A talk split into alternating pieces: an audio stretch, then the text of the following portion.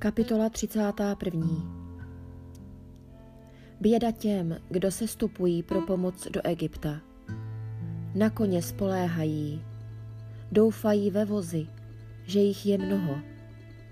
V jízdu, že je velmi zdatná. Ale ke svatému Izraele nevzhlížejí, nedotazují se hospodina.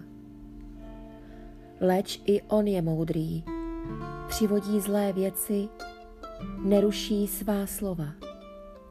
Povstane proti domu zlovolníků, proti pomoci vyžádané od těch, kdo páchají ničemnosti.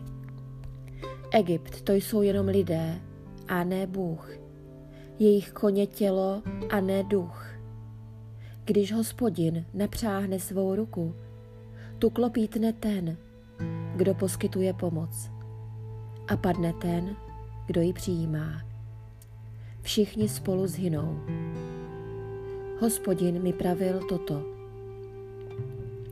Jako vrčí lev a lvíče nad úlovkem, i kdyby proti němu svolali všechny pastýře, jejich křik ho nepoděsí, před jejich hlasem se nebude krčit, tak se stoupí hospodin zástupů k boji nahory nahoru Sion, na její pahorek jako ptáci, kteří obletují hnízda. Tak bude hospodin zástupů štítem Jeruzalému. Zaštítí a vysvobodí, ušetří a vyprostí. Vraťte se k tomu, od něhož jste daleko odpadli, synové Izraele, neboť v onen den každý z vás zavrhne své bůžky stříbrné i svoje bůžky zlaté, jež jste si vlastníma rukama hříšně vyrobili. Ašur padne, ne však mečem muže, pozře jej meč, ne však lidský. I kdyby utekl před mečem, jeho jinoši budou podrobeni nuceným pracím.